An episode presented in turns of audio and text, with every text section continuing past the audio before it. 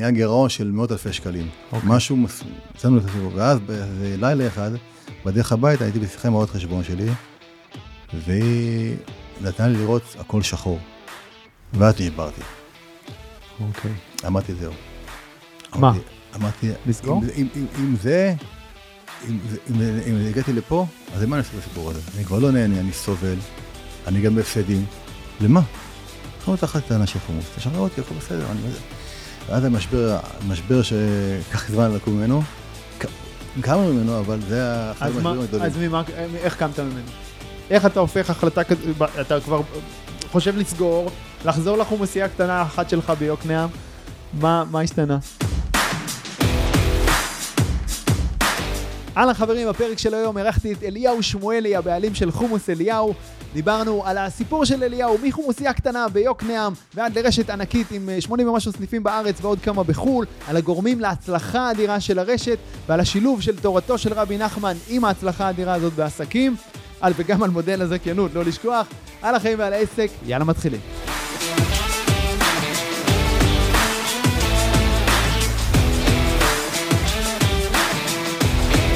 אליהו שמואלי, מה שלומך? ברוך השם, טוב מאוד. כיף גדול להארח אותך כאן היום, ואתה בן אדם שמייצג או משלב שתי אהבות מאוד מאוד גדולות שלי, וזה חומוס. אוקיי. מי שלא יודע, זה הבעלים של חומוס אליהו פה, המייסד, ועסקים. וגם את עולמות הרוח, אולי 3 אהבות, אפשר לומר. קדימה. אז אני אשמח שנתחיל ככה ונשמע, האמת שאנחנו פעם ראשונה נפגשים. נכון. ואני בעצמי לא מכיר את כל הסיפור. אני אשמח שתספר ככה לי ולמאזינים שלנו את כל הסיפור ככה של איך מחומוסייה קטנה ביקנעם, או אולי עוד לפני זה, תלוי באיזה נקודה אתה רוצה להתחיל את הסיפור. הגעת למצב שיש היום 80 ומשהו סניפים של חומוס אליהו בארץ, יש עוד כמה בחול. כן. איך זה קרה הדבר הזה? זה פשוט קרה, כמו שאמרת, זה קרה, זה לא תכננתי את זה. כשהגעתי לעולם החומוס, הייתי עם חובות של מאות אלפי שקלים. הייתי מתפרנס מעבודות זמניות, כמו לתקוע בזנתים, כמו גדרות, אוהלים, במות, אירועים, מה שבא, פשוט מה שבא ליד. ומתי שהגיע, הרעיון אולי לפתוח פה איזו חומוסייה, כי אני באתי מתחום המזון, אני מגיל 12 עובד במסעדות שונות. באופן, כאילו כמעט כל יום, מגיל 14-15 אני כבר כל יום הפסקתי ללמוד, ואז אפשר לעבוד, ועבדתי מלא במזון, בכל מיני המבורגרים ופיצות וגלידות ומה בארץ, בחול, כל מיני כאלה, אז צברתי ים קילומטרש בתחום האוכל, וחומוס פשוט היה דבר כל כך פשוט, מעט פרודוקטים, נסגר אחרי הצהריים, לא מסובך, סירים, בלנדר, להתראות, נגמר. פה זה חומר גלם יבשים, לא מתקלקלים, אין בלי, אין וויסטים, אין כאלה דברים. זה מה שגרם לך ללכת למקום של החומוס? זה השכלים של זה, מה שגרם זה ההשגחה של זה. זאת אומרת, זה קרה לי. לא, אבל זה לא משהו שאתה, מאכל שאתה אוהב באופן מיוחד, לא, או יודע לא, להכין לא, באופן טוב. לא, לא, לא, לא, זה לא שם. זה, אוקיי. אף פעם לא הייתי אוכל חומוס לפני החומוס אליהו, הטריפ שלי היה לאכול שמנת עם נחמניה על המדרכה. זה היה מבחינתי הטופ של הגורמה. זה הטופ, זה הטופ. אדם שדבר לא עקף את זה גם כן. אולי איזה פיתה עם זאטה בנחל, אבל לא, חוץ מזה באזורים האלה. אוקיי. החומוס פשוט כזה קרץ וזה קרה. זרמתי עם הכיוון הזה. אוקיי. ואז נפתחה החומוסייה הראשונה בסוף 2008 ביקנעם. בתוך מבנה די שבור כזה. שאתה עבדת לבד? בתחילה באתי לבד, כי אמרתי, אין עובדים, אין לי כסף שלנו לא עובדים, בכל נקרה, אין עבודה בכלל, כאילו, מה עכשיו נביא עובדים, מה אני אעשה עם העובדים? אז פתחתי, ומתוך הקירוש שלי עם כל התהליכים בנפש שעוברים בזמן הזה, אז ידעתי, כאילו, הבאתי שם כמה דברים מהדרך, למשל, ידעתי שאם אני יושב שם לבד כל היום ואין עבודה, כשהגיע הלקוח הראשון לחנות, כשאני אסתכל עליו בעיניים, אני אראה ארנק, אני לא אראה בן אדם בכלל. אז כדבר שקורה, אתה משקיע, אתה מכין, אתה פותח, אתה דלת וזה, מגיע הראשון, אתה כבר רואה, אוקיי, כאן הזה וזה, יש לי פה, זה עובר בראש פשוט, ואני יודע שהדבר הזה עובר ברגש למי שעובד מולי. בצורה לא טובה? זה לא שייך, אתה מבין, זה לא, כאילו, אני פה אמור להריח אותו, לא צריך לעשות חשבונות של כספים, זה לא שם. אז הבאתי כל מיני פטנטים, הבאתי אוסף של מוזיקה מהבית, של מלא דיסקים שהייתי מחליף כל הזמן, ושש-בש וכל מיני, כשמגיע לקוח אני נשאר תמיד חיוני ושמח ורענן, וזה שלא ירגיש שהוא כאילו מפריע לי, הוא כאילו בטח להירדם או כאלה, שהרגיש וואלה, שאני בעניינים לגמרי. אז זה התחיל ככה, וכשהגיע למחזור של בערך 800 שקל ביום, אז הבאתי את העובדת הראשונה הפנימה.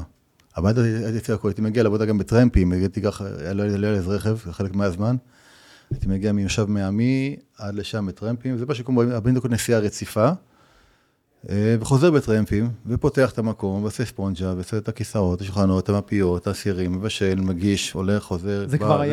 זה כבר היה חום, כזה כמו חומוס שחומוס אליהו נראה היום קצת? זה כבר היה? לא, לא, זה היה... לא היה עם הקונספט של... משהו משוקמק לגמרי, היה שולחנות שבורים, שקניתי יד שנייה היה עסק שהיה מוכר, היה עסק של השכלת אירועים, אז הוא קושן מחליף את המלאי שלו, אז הבאתי משם את הציוד בזול, אחרי זה שהיה לי, כי לא היה לי כס הסיפור הזה, ובפועל מה שקרה גם כן, כל אחת, כל כמה שבועות, זה לוקח ויושב על כיסא, ובום, נשבר על כיסא באמצע, זה מה שכל היה שבור, היינו גמור, זה היה סיפורים כאלה, ובהתחלה עד שהגעתי ל-800 שקל ביום, ככה זה, נראה לי, זה משהו כמו חודשיים, משהו כזה. אוקיי, זה הצלחה יפה. אז הייתי עובד בבוקר בחומוס, ובלילה הייתי עובד לפרק תפאורות של חתונות ואירועים כאלה. זאת אומרת, הייתי חוזר הביתה מעבודה בשעה 5-6, שם את הראש קצת, וקם בשעה 11, יוצא לפירוקים, עושה בשעה 3, חוזר הביתה, שם את הראש טיפה על הכיסא, קם, קצת קפה, יוצא לדרך שוב פעם. בשביל להביא פרנסה הביתה? כן, כי גם היה חובות, וגם העסק צורך כסף, וגם איפה להביא אותו, אז אתה יודע, השתגעתי על הסיפור, עשיתי כל מה שיכולתי, אז עבדתי גם בזה וגם בדברים אחרים תוך כדי, עד שהתחיל טיפה... אבל הרגשת כבר שהחומוס זה הדבר שהוא הייעוד שלך באיזשהו מקום, או שייתן לך את הפרנסה ואת השפע? אני לא מאמין בדברים כאלה, של ייעוד בתור עבודה, תחנה בדרך, זאת אומרת, זה תחנה בדרך, חומוס אליהו זה תחנה בדרך, לא יודע למה התחנה הבאה, אבל זה עוד שלב בדרך שהוא מאוד מאוד כיפי, ואני אוהב אותו, ואני נהנה ממנו, וחי ממנו, והכל טוב ויפה, אבל לא יודע אם זה עד הסוף. זאת אומרת, אני בא פתוח, כאילו, אני מוכן לשינויים בכל רגע. אוקיי, מעולה. אז תמשיך, אז הגעת ל-800 שקל ביום, גייסת עובדת ראשונה. כן. הלאה. הגעתי ל-1200 ביום, הבאתי עוד עובדת, ולאט לאט ככה העסק הזה גדל. אחרי כמה חודשים באו אליי לקוחות שלי, שרצו לפתוח חומוס אליהו במקום אחר, ברמת ישי. ורצו שהוא יהיה פתוח בשבת. אז תשמעו, שנייה אחת, יש פה שני דברים. קודם כל זה לא מתאים שיהיה פתוח בשבת, בטח לא מהשם שלי. זאת שאני הייתי חייב את הכסף, כי הייתי בחובות שעלו... הם רצו שזה יהיה חומוס אליהו? הם רצו את המתכון שלך? רצו את המתכון. רוצה להבין איך הזיכיון התחיל. רצו את המתכון ואת השם. אוקיי. אבל תשמעו, אני לא יכול עם ה... שזה יהיה פתוח בשבת. את הכסף רציתי, כי הייתי בחובות לא נורמליים, מלא הוצאות לפועל וכל הגיהנום הזה. צד שני, אי אפשר שבת לפתוח בשבת. אמרתי, טוב, בלי השם, וצלנו לדרך. עסקה הייתה על מפית נייר. זאת אומרת, לא היה מושג בעסקים, בחוזים. אבל את המתכון של החומוס הם קיבלו. קיבלו. ומה המודל? אחוזים אליך? לא, כלום, ככה. חד פעמי להתראות. חד פעמית, כסף על עבור המתכון. נכון. וכמה מחרטות נון. זה לא סכום סמלי, זה לא משהו מגוחך, לא, משהו מגוחך, ממש מגוחך. וככה היה לי איזה אחד, שתיים כאלה, ואז בא לי... אבל השם היה חומוס אליהו? לא, לא, לא, זה היה שם אחר. רק המתכון, שקנו רק את המתכון. ואז היה לי גם קרוב משפחה, ועוד קרוב משפחה, התחלנו כבר לחמש חנויות כאלה, שש חנויות, נהיה כבר 8-9 חנויות, אחד בתל אביב, אחד פה. אבל עדיין בלי השם. חומוס אליהו היחיד זה אצלך. אם אני לא טועה, כבר היה כמה עם השם שלי. אבל זה לא היה חומוס אליהו, זה נקרא אז אבו לובס, זה השם אחר לגמרי. סיפור, עוד סיפור. אוקיי. יש באזור התעשייה בנתניה, אני גר בעמק חפר, אז האזור התעשייה... נכון, שם. באזור התעשייה בנתניה, חומוס אליהו מאוד מאוד ותיק, עוד הרבה לפני שזה היה רשת גדולה. זה אני זוכר. כן. אז הוא אחד הזכיינים הראשונים? בנתניה לא, סליחה, בנתניה לא, זה לא. זה אחד מה... זה עוד אחר כך. הוא הגיע בערך... באזור התעשייה ישן. אני זוכר. באמת מקום מאוד ותיק. כן, אבל לא, לא, לא, לא כזה ותיק. אני מדבר לך ממש בשנות 2009, 2010, בשנים האלה. איפה היינו? אז כבר נהיו כמה סניפים. נהיו כמה סניפים. אבל לא כולם עם השם אליהו, וזה עוד לא... כן, ואני אתן להם שירות של הדרכה, ועוזר להם ספקים, ועושה להם כאילו... זאת אומרת, לא קמת והחלטת, אני פותח עכשיו זקנות. לא, רק ראיתי, יש לי מצוקה של כסף, לא נורמלית, ויש לי כל הזמן הוצאות לפועל, ועיקולים, ודפיקות בדלת, וכל הסיפור הזה, ואני צריך רק להרגיע את האש. אז אספתי מה שאני יכול בשביל להרגיע את האש, וראיתי שהגל הזה גדל, ואני אתן להם שירותים של הדרכה, הכוונה, מלא, מלא, מלא תשומת לב המשקיע בשאר הסליפים. מתישהו, ראיתי שכבר נהיה אדם עצבני ולא נינו, והתחיל להיות בשלום בית, וכל הסיפור הזה, אמרתי, צריך לעצור את זה, כי זה כבר, אין בזה טעם. אם אני מגיע למצבים כאלה בנפש, של עצבים וכעסים, ורב עם אשתי ודברים, ולא ישן בלילה, ולא מספיק הרבה דברים, טעיתי במשהו. אז אמרנו, בוא נעצור את זה, אולי זה בלבול. אני ואשתי אנחנו אומרים ביחד, בוא נעצור את הסיפור הזה, עצרנו את הפתיחה של החנויות, למשהו כמו חצי שנה בערך, ואנשים כל יום דופקים בדלת, רוצים לפתוח חומוס, רוצים לפתוח חומוס. תסביר לי את הביקוש הזה המטורף. לא יודע. אתה לא יודע? היה שם מעגל של הצלחה, שם אוויר, שבחומוס ביוקנעם, הייתה שם אווירה של הצלחה, של משהו מסחרר. מקום קטן, צפוף, תור בחוץ, מוזיקה רועשת כל הזמן. אבל יש לא מעט חומוסיות בארץ, שזה מה שאתה מתאר, כאילו, זה מה שקורה אצלם. כן. מה שונה בכל זאת בחומוס אליהו? אני לא יודע. יש לי כמה אבני דרך בסיפור הזה, כמה עוגנים שבאתי איתם לתוך העולם החומוס. אחד, בתוך ניסיון שלי בעבר, הייתי עובד בכל מיני הובלות ומלא דברים כאלו, עזרים כאלה, עבודות פיזיות. מגיע צהריים, אתה קונה את זה שבגט עם שניצל או שער או משהו, פחית קולה, אכלת, שתית, אתה עדיין רעב, כאילו לא אכלת כלום. עכשיו צאת פה כמעט 50 שקלים על הצהריים שלך. עוד 50 שקלים, כאילו, נגמות הימים שלי על אוכל, כאילו, זה לא עובד. אז זכרתי איך הגשתי אז בתור אחד שעובד בחוץ בעבודות פיזיות כאלה, וכשהגעתי לחומוס, אמרתי, פה אני עושה את הכל עם ריפיל תמיד. זאת אומרת, אתה קונה צלחת אחת, אתה משלם פעם אחת, אתה אוכל כמה שאתה רוצה, אתה לא יוצא פה רעב. זה גם משהו שנהוג בהרבה חומוסיות. אנחנו ראשונים מזה בדבר הזה. וואלה. לפנינו זה לא היה. מה אתה אומר? כן. אוקיי. כנ"ל גם בלימונדה, מיץ לימון, כאילו, זה משקה שמאוד מאוד זול לנו בתור בעלי עסקים. מוכרים אותו כמו פחית שעולה פי 5 מהמיץ הזה. אתה יעשה את זה עם ריפיל. ששבא, שהוא גם שאוכל, שישתה כמה שהוא רוצה, בסוף גם קפה והרגליות. זהו, כאילו חוויה, כאילו בתוך העולם החומוס, אתה בא לפה, אתה יוצא מבסוט בטוח. אין מצב שאתה יושב בזה. במקביל, חומרי גלם, הקפדתי מאוד לעבוד עם החומרים הכי טובים שיש. תמיד שמזית, מאיזשהו בחור מזה, עקור, משהו מיוחד מאוד. התחינה זה נורא חשוב בטח. התחינה, עבדתי עם מעבדה של מיקרוביולוגיה בהתחלה בנשר, הייתי שלח דגימות כל שבוע של חומוס, הייתי מכין, בא מגיש אליך עם צדנית, לוקח את הבדיקה, את החומוס לבדיקה, ואז הוא נתשמע חריגה בחיידקים פה, הייתי עושה קופה, אני טסטים מולם, עד שהגעתי למצב כזה שאומרו לי, תשמע, לא יודע מה, אמרו לי, לא יודע מה עשית, אבל תעצור פה, ככה עושים חומוס. אוקיי. שהכל היה מתועד. מאוד נקי, מאוד, אוקיי, יפה. כי לפני הפתיחה של החומוסייה הראשונה, היה קולבוטק, רפי גינת, סלמונלה. קוליפורמים, כן. עכשיו קוליפורמים, כל זה, אז הוא נפל על כל הגדולים בארץ, קרא אותם, אמרתי, אני לא יודע כלום מהחיים, שדרכי פתח חומוסייה, יבוא לי אחד כזה, גמר אותי, מה אני אעשה? אמרתי, בוא נעשה את זה נכון. אז יש פה מעבדה, בדיקות. אז שהגענו למצב, שמעו לי, רק ככה עובדים עם חומוס. אמרתי, ככה, הבנתי, זהו. יפה. ואיפה נכנס הסטינג של המסביב של רבי נחמן וזה? כי הרי גם חלק מה, נכון, יש איזה theme כזה, יש איזה נושא לחומוסייה.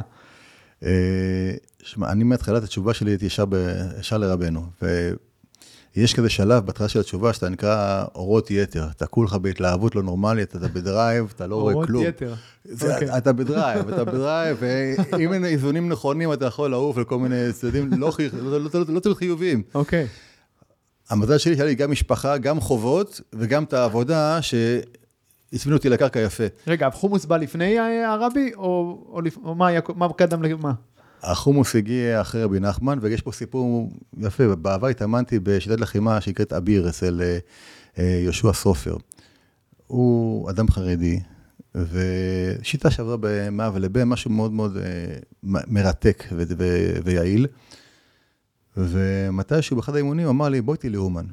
והייתי אז עם רסטות, וכולי קעקועים וגולש כזה וזה, והכל, ואני מה עכשיו אומן. שלא רק זה, גם לא היה מושג מה זה אומן. חייתי עוד מקום בעולם, שלי, אין לי את החותמת שלו בדרכון, אז יאללה, ניסע. נסעתי, ושם גיליתי שזה בעצם מקום של דתיים, מה שנקרא, זה לא מקום של דתיים, אבל זה היה נראה לי כמו מקום של דתיים, כל שם חרדים, סביבי, שחורים כזה וזה, קבר וזה, מה עושים פה?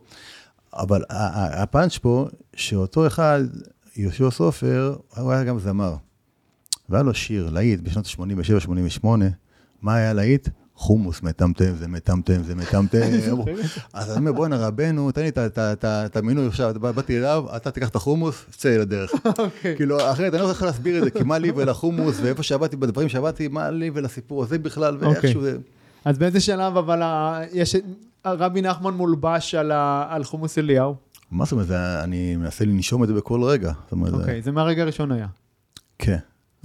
אז אולי זה חלק גם מהקסם, חוץ מהמתכון אולי, זה התימה הייחודי הזה, נכון? יכול להיות. אז הקיינים הראשונים שלך, אלה שפתחו את המסעדות, שזה עוד אפילו לא היה ממש זיקיון, הם גם חסידי... לא, כולם חילונים למהדרין ואנשים טובים מאוד. אוקיי. כן, אחד היה חסיד ברסלב, אבל כל השאר... אז הם לא באו מהחיבור הזה בעצם. לא.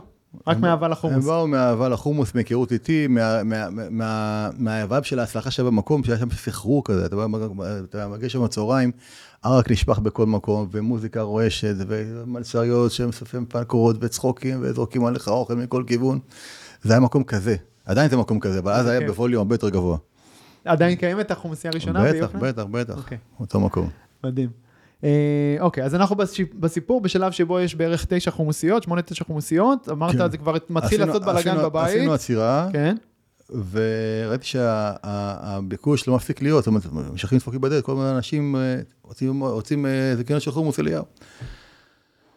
ואחרי חצי שנה אמרתי לי, תראי, אולי שזה משמיים, ואנחנו פה חושבים שפע, אז בואי לא נחסום את השפע, אבל מה עושה את זה נכון?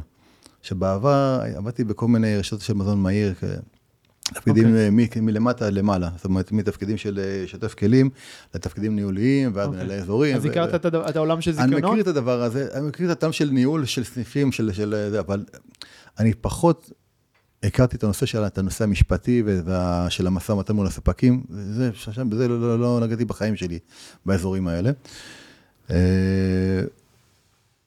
אספתי את שתי חברים, אחד מהם היה עובד איתי משמרות ערב שם, ואחד, השכן היה לו עסק לידי, ואמרתי, טוב, בוא נעשה את זה כמו שצריך, נעבור מסודר, לא שאלה לי מושג מה זה כמו שצריך, אבל הייתי במוחין של יאללה, עכשיו באים משימה, ועושים את זה כמו שצריך, והתחלנו להשתגע. אנחנו סליפים בכל הארץ בשיגעון מאילת עד קריית שמונה, וכל הזמן עובדים סביב השעון, יום, לילה, לילה, יום, עד שנהיה כמות של סניפים שבערך, אם אני לא טועה, זה 27 סניפים, ועבדנו סביב השעון כל הזמן, ממש לא רואה, וגם כשחוזרים הביתה מהעבודה, עשינו שיחות טלפון על מה שהיה היום, אתה יודע, כאילו, זה משהו הזוי כזה, ומתישהו בסיבה, בדינמיקה בינינו, זה כבר התחיל להיות קצת לא מסודר מדי. אבל זה הסניפים שלכם או זכיינים? זכיינים. אוקיי, אז למה צריך לעבוד כל כך קשה? כדי להביא את הזכיינים? או כדי לעזור להם להצליח? לעזור להם בפתיחה, לעבור למקום, לעזור להם בשכר דירה, בלמצוא את המקום, לעמוד מול החוזה שלהם, מול הבעל הבית, בשיפוץ, בכל... אוקיי, זאת אומרת, אתם ממש ליוויתם אותם יד ביד, כדי שיצליחו. עד הסוף, גם עדיין זה ככה, זאת אומרת, כל זה כאן עובד אותנו יד ביד, עד הסוף. וזה היה בכל הארץ, ווואלה, אתה בדרכים, ואני גם עובד באנגביל, ואני גם באנגביל עובד בחומוס ביקנעם, בתור חומוס מייקר, מחוות אלפק. עדיין. עדיין, ואני גונב פה כמה שעות, פה זה יום, פה זה שם, ומשתגע, ורץ, ואשתי יולדת, ועוד רעיון, ועוד לידה, וכל מיני דברים קורים, והחיים זזים. אז מתישהו גם במצב כזה, שכבר ראיתי שאנחנו לא מנהלים את זה בצורה נכונה, זאת אומרת שאנחנו כבר בינינו, פעם הייתי המפקד הגדול. מתישהו כבר, שתי חברים שהתחילו לחלוק עליי בעשייה, אני אומר ימינה, אומרים שמאלה. עכשיו, לא אולי זה גם קצת אגו מבחינתי, אבל קראתי שזה לא נכון לדינמיקה, ואז חיפשתי מנכ"ל הסיפור הזה, קראתי שאני חייב משהו שפה, שמישהו פה עושה פה סדר בבלגן הזה. אוקיי. ואז הגיע איתמר, שהוא גם היום אחד השותפים בחומוס אליהו, והוא מנכ"ל אותנו תקופה של שנה ומשהו, שנתיים, סידר את המערכת. המבוגר האחראי. ממש, עד היום המבוגר אחראי בחברה. עד היום, זאת אומרת, יש איזושהי דילמה, סוגי הפיתול, אנחנו יודעים, בואו נדבר עם איתמר, בטוח הוא יפתור את זה בשנייה. לא שאני כמה זה מסובך, הוא פותר את זה בתוך כדי הליכה, אין מושג איך הוא עושה את זה, גאון. אז הוא מכלל את זו התקופה של שנה וחצי שנתיים, ואז רצינו כבר היה לי כזה טריפ, לנסוע עם זה לחול. כי הרבה לקוחות מחוץ לארץ שבאו לחומוס ביוקנעם, שהיו אורחים של ההייטקיסטים אז באו אוכלים מכל מיני מקוריאה, מילה שאתה לא רוצה, וכולם וואו, וואו, וואו, וואו, וחוזרים לביקורים, ישר לפה. אתם לא ידעו מה זה חומוס בכלל. לא. ונסו לחזרה לחול, חזרו חזרה לארץ, אמרו, צריך לאכול בחוץ שוב פעם של הבחור הזה. אז קלטתי שיש פה עניין, אמרתי, וואלה, אין לי טריפ, אמרתי, יאללה, בואו נסיים ולחוץ לארץ. והבנו שאין לנו, לאף אחד בחבורה אין את היכולת להביא את הסיפור הזה מפה לשם, באמת, בצורה נכונה. מה חסר? שותף יותר ממולח מאיתנו, יותר מנוסה ויותר בקיא במטריה. אבל זה שלב שכבר היה מן הסתם נהלים מאוד מסודרים, נכון? כבר היו 27 ספמים, היו זכיינים, כאילו כבר יש מתודה מאוד ברורה של איך מכינים את החומוס, איך מוכרים אותו, מחירים, עיצוב, נראות. נכון, אבל עדיין לא הייתה אחידות, גם היינו כזה רמה של פריקים שרק אוהבים את העולם ועושים, באנו פה, באנו לחבק. והיה קשה. כן, היית נכנס לסניף באילת, ולא נראה כמו באשדוד, ובאר שבע, וזה היה לי פחות בעיה, היה לי בעיה עם זה שמוכר חומוס ב-20, וזה חומוס ב-25. דברים כאלו ש...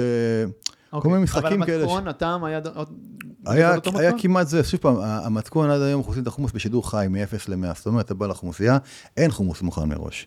לוקחים את הגרגרים, תוכנים אותם, לצלחת תאכל.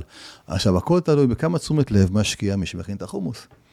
כמה הוא על זה 100, כמה הוא פנאט שזה יצא חומוס פצצה. ולא תמיד זה ככה.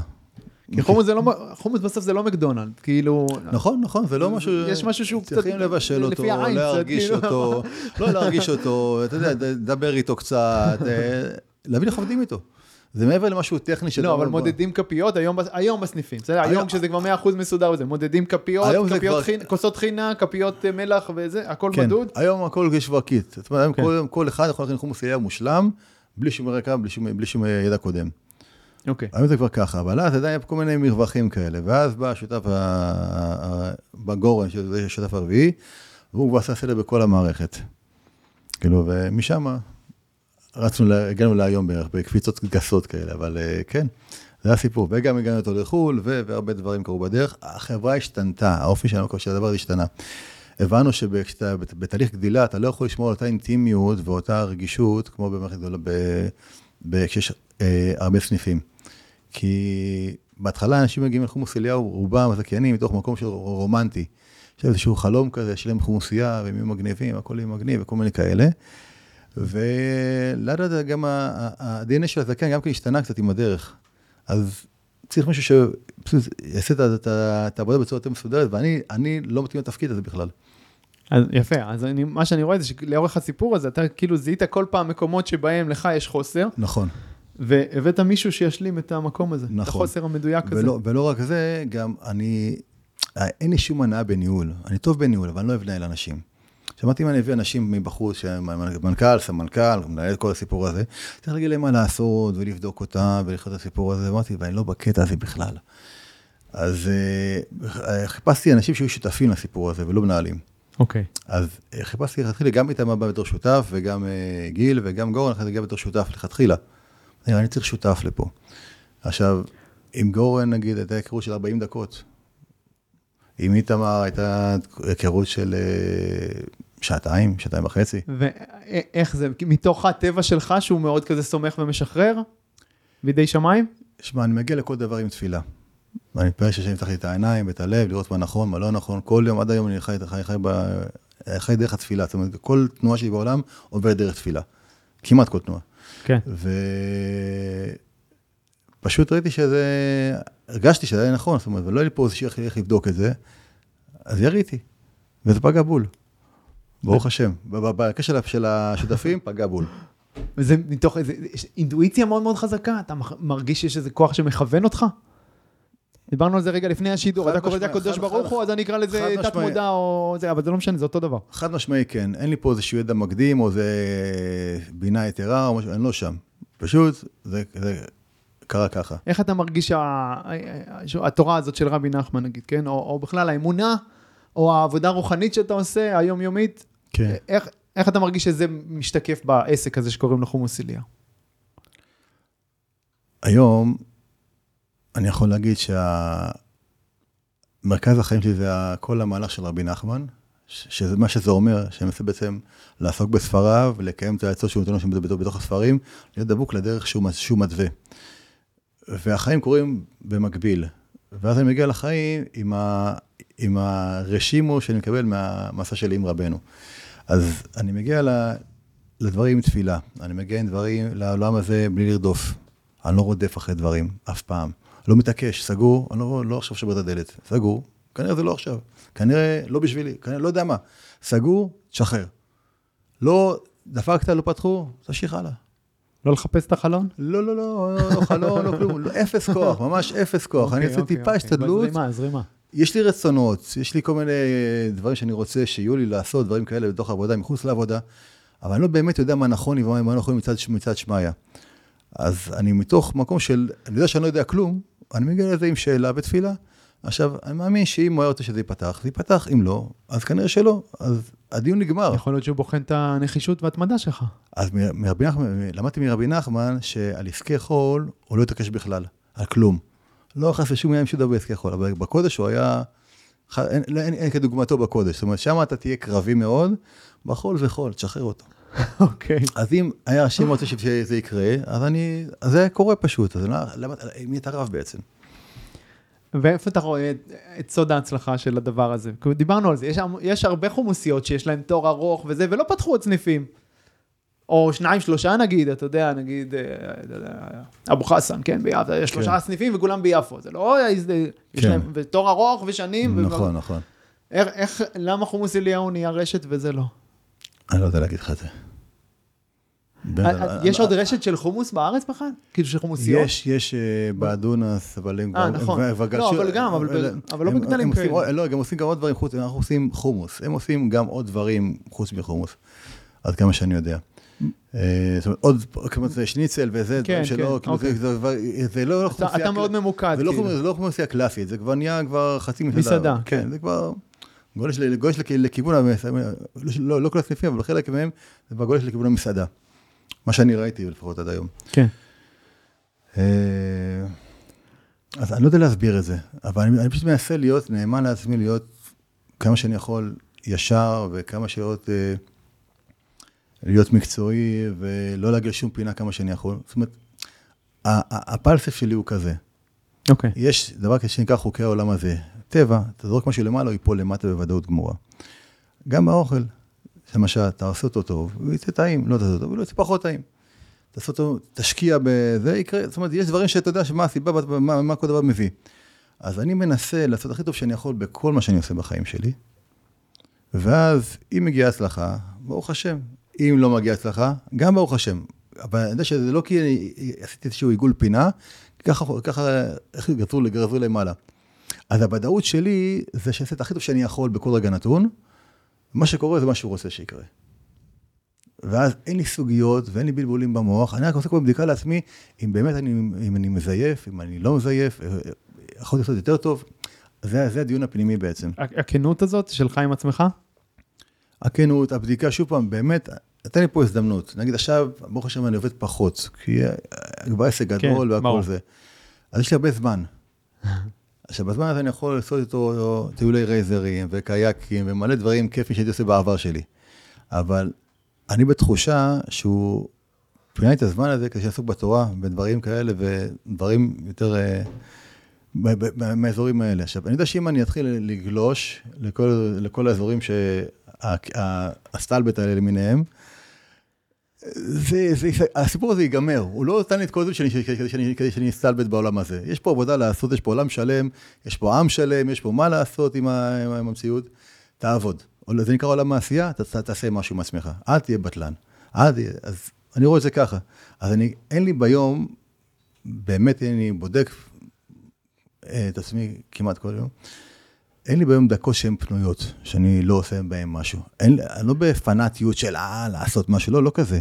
פשוט כל הזמן עסוק. או לומד, או מתאמן, או עוזר בבית, או עושה משהו נורמלי עם החיים. לא מתבטל. זה נדיר מאוד... לא משחית את הזמן שלך, כן. כן, מנסה מאוד. יש לי אולי ביום כמה דקות בזאת שאני חוזר הביתה מהעבודה, אחרי נסיעה מהמרכז, אני יושב לקורסה ככה, אחרי כל הפקקים וכל הזה, ואני יושב... צריך איזה שעה ככה לאפס את המוחין, ואז אני חזר שוב בתפקוד. אבל זה לא בטלה, אין לי בטלה שאני יושב עם כל המחשבים האלה וכל העולם הזה. אוקיי, בוא נדבר טיפה על הדבר הזה שנקרא זכיינות, אוקיי? זה נושא שמאוד מעניין אותי, מסקרן אותי. מה היתרון מבחינתך של באמת לפתוח רשת שהיא רשת מזכה, רשת של זיקיונות, ולא משהו ריכוזי, שכל החומוסיות הן 100% בבעלות, או לא בכך 100%, אבל בבעלותך בגדול?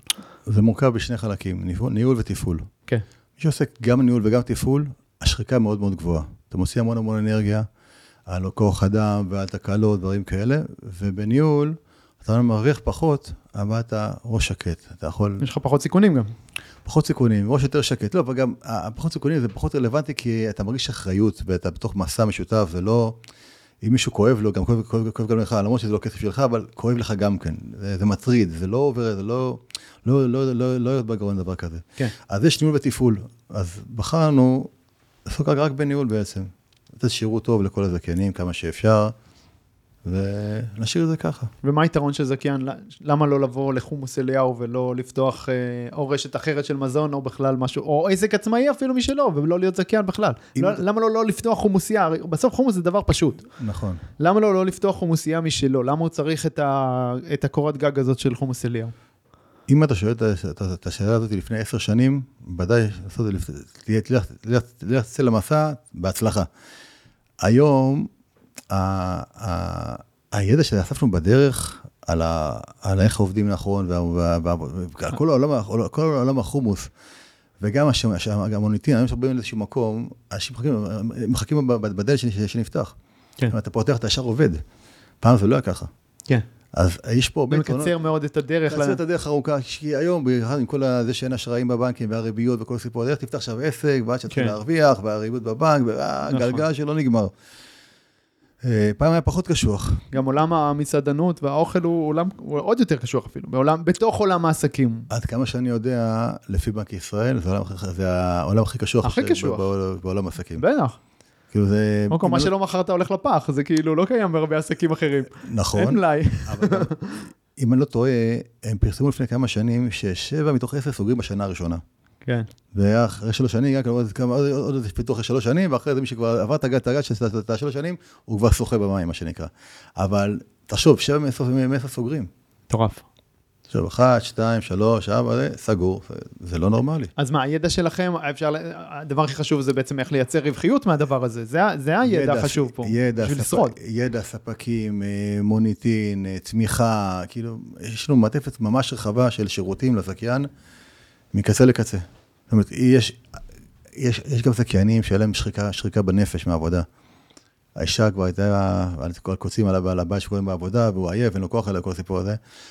מצב כזה שגברו על מנהל האזור, אמרו, צאו לחופש, בהפתעה, אנחנו פה בסניף, מחזיקים את הסניף.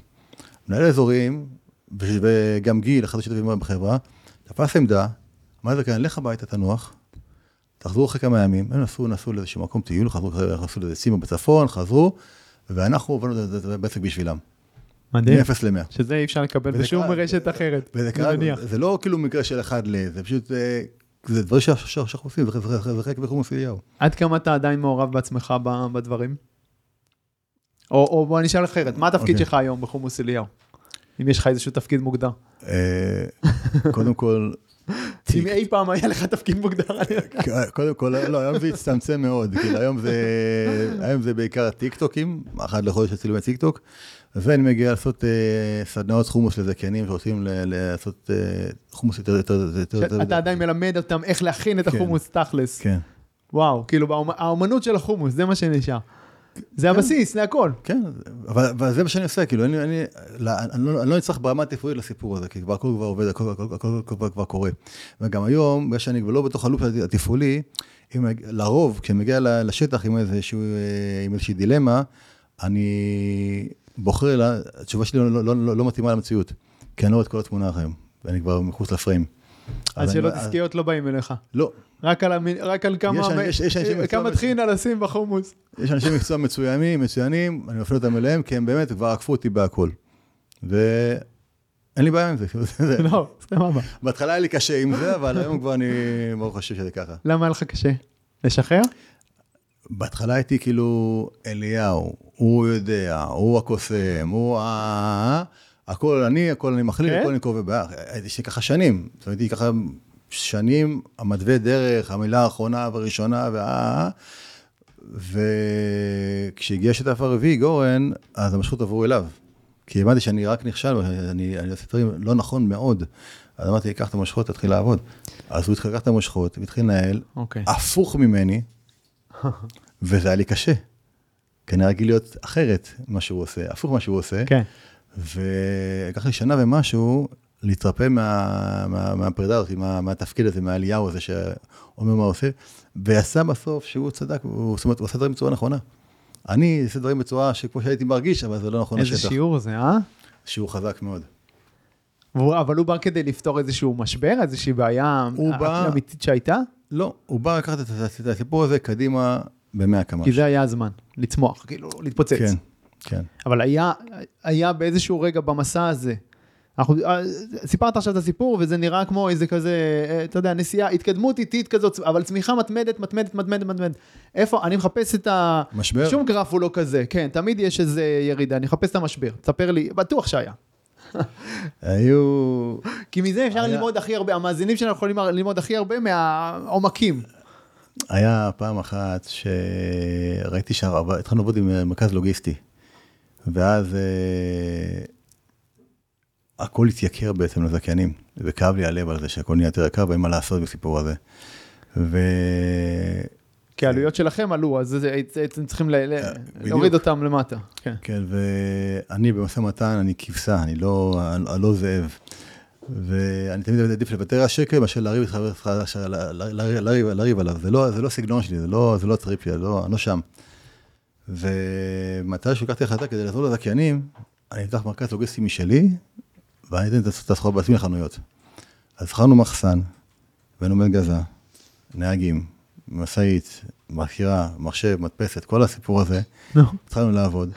אני בעצמי, היה לי הסוואנה שקניתי, באתי מאחור מיטה, מעץ, עם מגירות, שהייתי עושה לחלק בעצמי סחורה לחנויות באשדוד, בתל אביב, ולחזור הביתה, זה כבר מטורף, כי אני גם בצפון.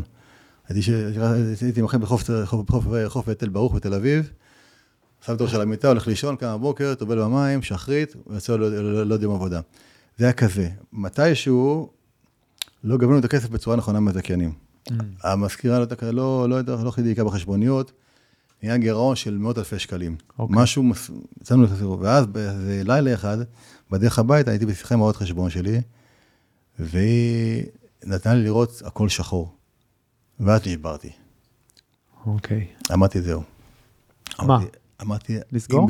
אם זה, אם הגעתי לפה, אז למה אני עושה את הסיפור הזה? אני כבר לא נהנה, אני סובל, אני גם בהפסדים. למה? חנות אחת קטנה של חומוס, תשחרר אותי, הכל בסדר. ואז המשבר שכך זמן לקום ממנו, קמנו ממנו, אבל זה היה אחד המשברים הגדולים. אז איך קמת ממנו? איך אתה הופך החלטה כזו, אתה כבר חושב לסגור, לחזור לחומוסייה הקטנה אחת שלך ביוקנעם, מה השתנה? סגרנו את המרכז הלוגיסטי, כי כרגע שאנחנו לא מבינים בזה כלום, ויש בזה הרבה מעדת, יש בו הרבה שכל, הרבה ימים במרכז הלוגיסטי. אבל בסוף צריך להביא את התחינה שלכם ואת כל המוצרים לכל הארץ, אז מה עושה? אני פניתי לספק חיצוני, אבל אני בעצמי לא יכול לעשות את הדבר הזה, אני גרוע בזה. טעיתי בזה, נכשלתי בזה. אז הבנתי שנשב בזה, אל תעשה, אתה לא טוב בזה. כל הזמן להבין במה אתה טוב באמת, ובמה לא, ולשחרר את מה שאתה לא טוב בו. נכון. כמה זה פשוט. כן, לא מסובך. זה סוד ההצלחה בחיים. להביא אנשים שיהיו יותר טובים ממך, שבאופן טבעי הם יותר טובים ממך, בדברים שאתה חלש בהם, ושחרר אותם. זה הכל. אחי, זה ממש ככה. אני מסכים איתך, זה עסקים. כמו בשלום בית, הייתי... לא היה לי מושג מה זה שלום בית, כאילו מה זה זוגיות, כל הסיפור הזה, כמו איזה נער רחוב כזה. עכשיו, אני ואשתי כל הזמן רבים, כאילו אתה לא יוצא מהסיפור הזה, כאילו כל הזמן, מתישהו כמעט נגמר הסיפור בינינו, אבל אז הזכרתי שיש בזה תורה של רבי נחמן שאומר שלא אסור להתגרש. לא מתגרשים. פה זה המקום שאתה לא יכול להביא, אבל מישהו במקומך, נכון. יש לי את החולשות שלך. אבל מה כן, הבנתי, אוקיי, אם אני לא יכול להתגרש, ואני ככה סובל, אז זה אומר שהכל, שאני צריך לפתור את התיק הזה אצלי. כן. הלכתי ללמוד מה זה זוגיות, בשלום בית, כל מיני קורסים וסדנאות, ואז שהשתפרתי במקום הזה, ואנחנו... מעולה. אז זה עוד תובנה שאנחנו מדברים עליה הרבה בפודקאסט הזה, זה לקחת אחריות, זה להבין שרק אתה אחראי. אם משהו לא טוב אצלך בחיים, האחריות היא שלך, כי רק אתה יכול לקחת על זה שליטה ולהשתנות, אתה לא יכול לצפות שהצד השני ישתנה. נכון. מעולה. ומתוך האחריות הזאת, בא עם הפתרונות. בא לימוד, בא עשייה, ויש התפתחות. מעולה. בוא נדבר על השילוב של, דיברת עכשיו על משברים בזוגיות וזה, על השילוב, הפודקאסט הזה, הכותרת העל שלו זה השילוב של העסק, גם עסק מצליח, וגם חיים אישיים טובים, שלבים, נוחים, נעימים. אוקיי. ותיארת פה כמה סיטואציות שבהן יש התנגשויות בעולם הזה, כן? שאתה ישן בכל מיני חופים, וזה מסתובב, וזה, אשתך בבית, לא מעט ילדים, כמה ילדים יש לכם? ברוך השם 7 כרגע. ברוך השם? כן. ואיפה אתה... איך אתה רואה את החיבור הזה, את השילוב הזה, את האיזון הזה, שהוא כל כך שביר?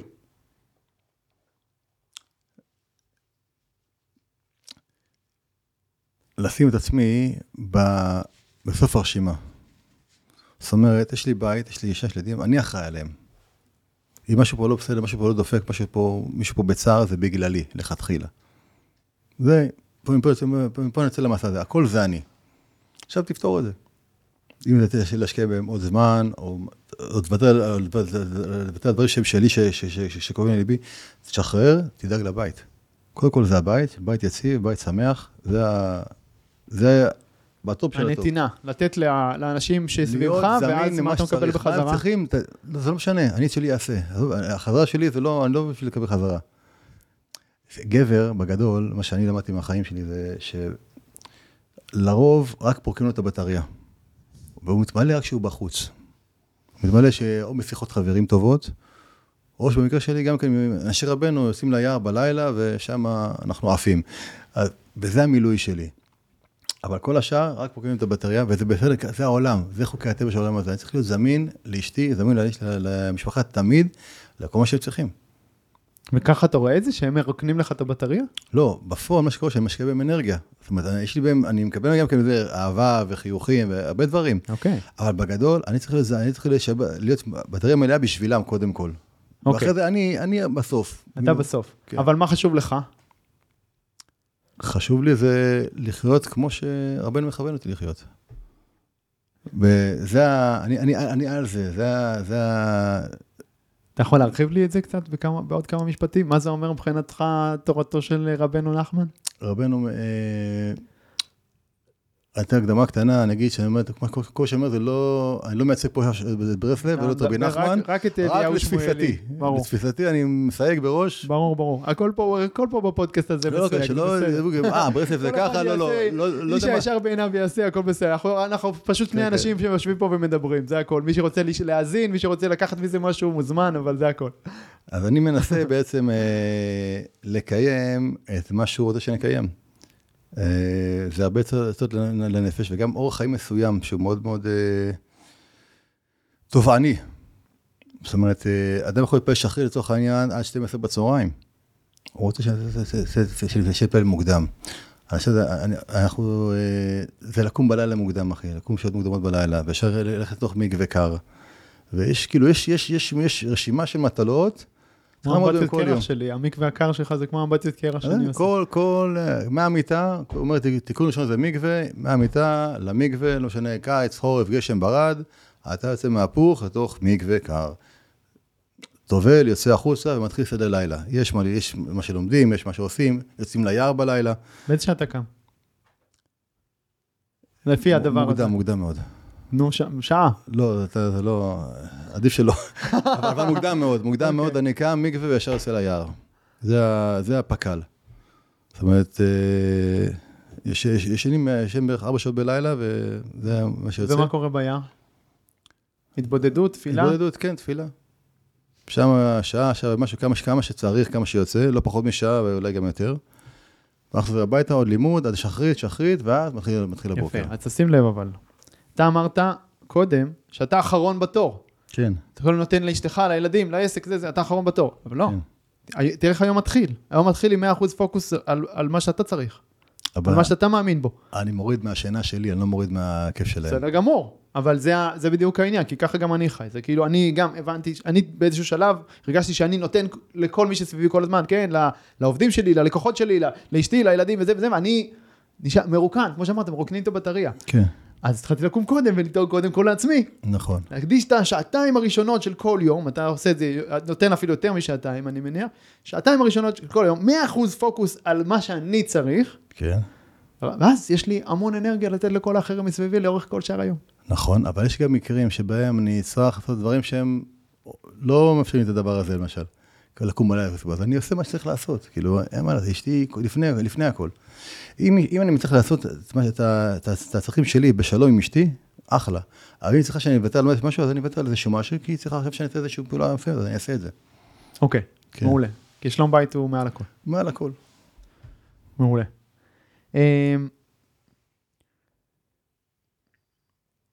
תן לי איזו תובנה שלך על ניהול של צוותים, של שותפים, של זכיינים, ספקים, ניהול אנשים באופן כללי, אבל זה לא ניהול, זה אולי היה שאתה טיפה תסלוד ממנה, לאור מה שדיברנו קודם, אבל בסוף זה מערכות יחסים, זה בדיוק נכון, כמו בבית, נכון. עם החברים והמשפחה. זה עולם הרגש, זה לא עולם המספרים. אוקיי, זה, נכון.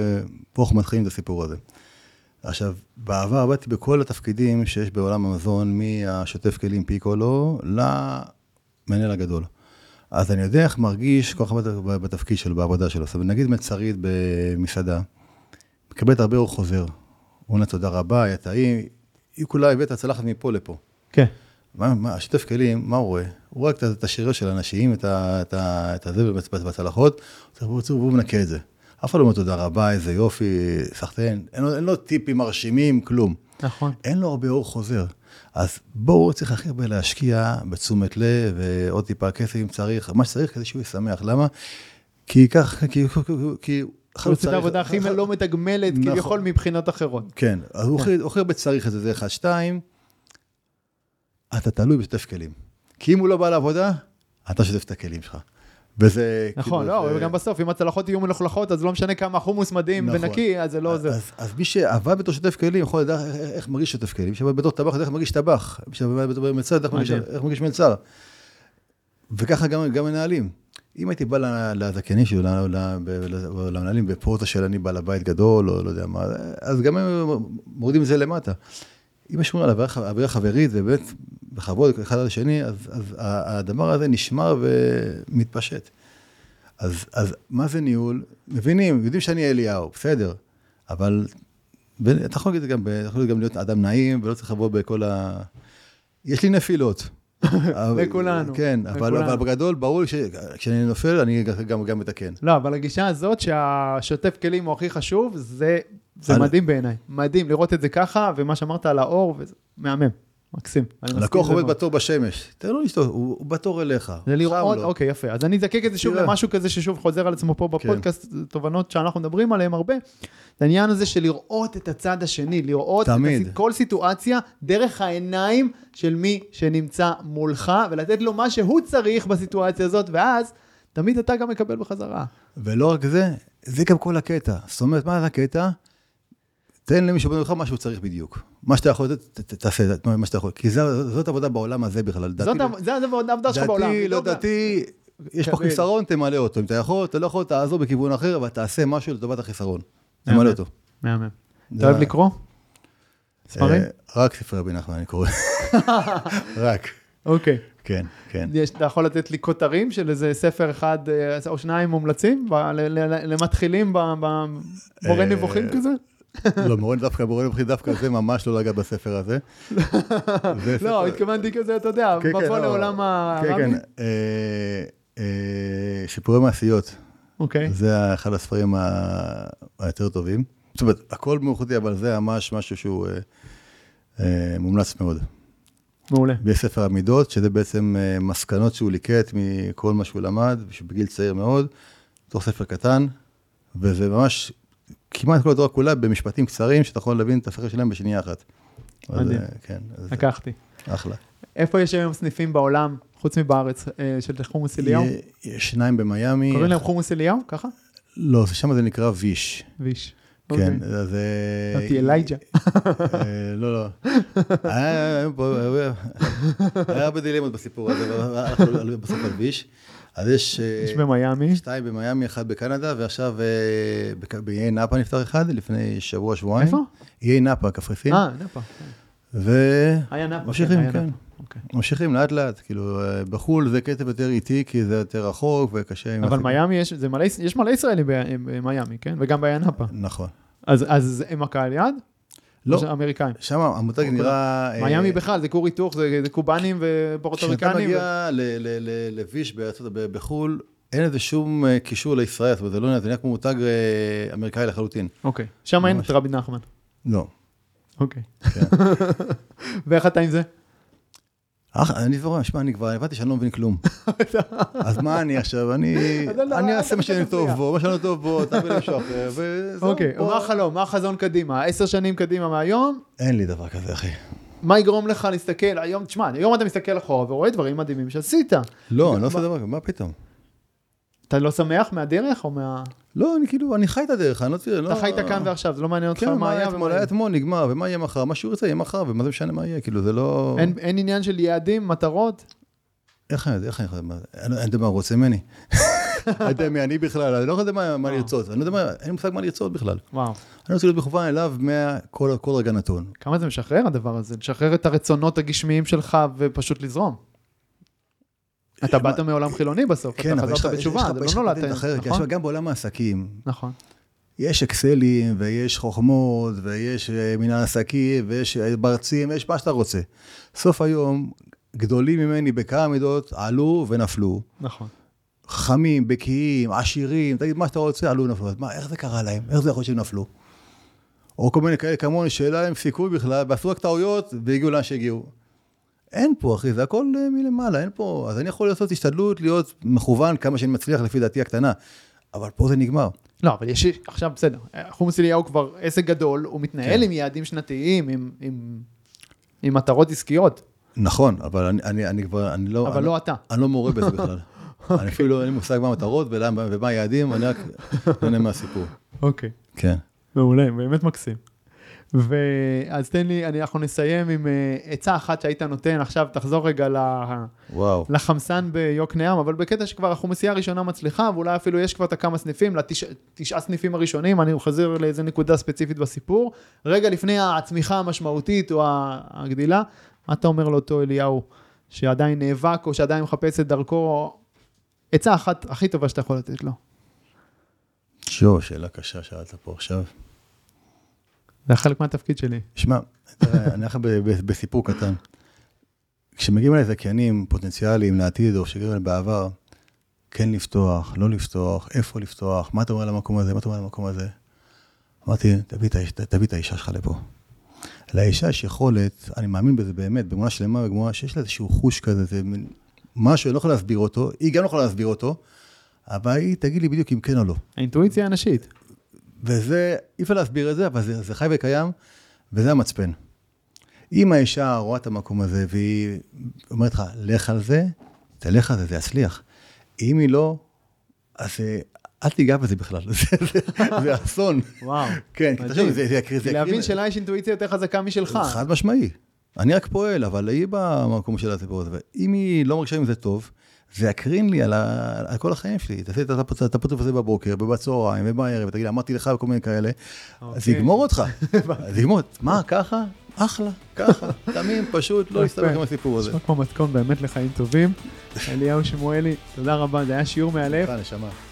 שמחתי מאוד, חברים יקרים, יאללה, ביי.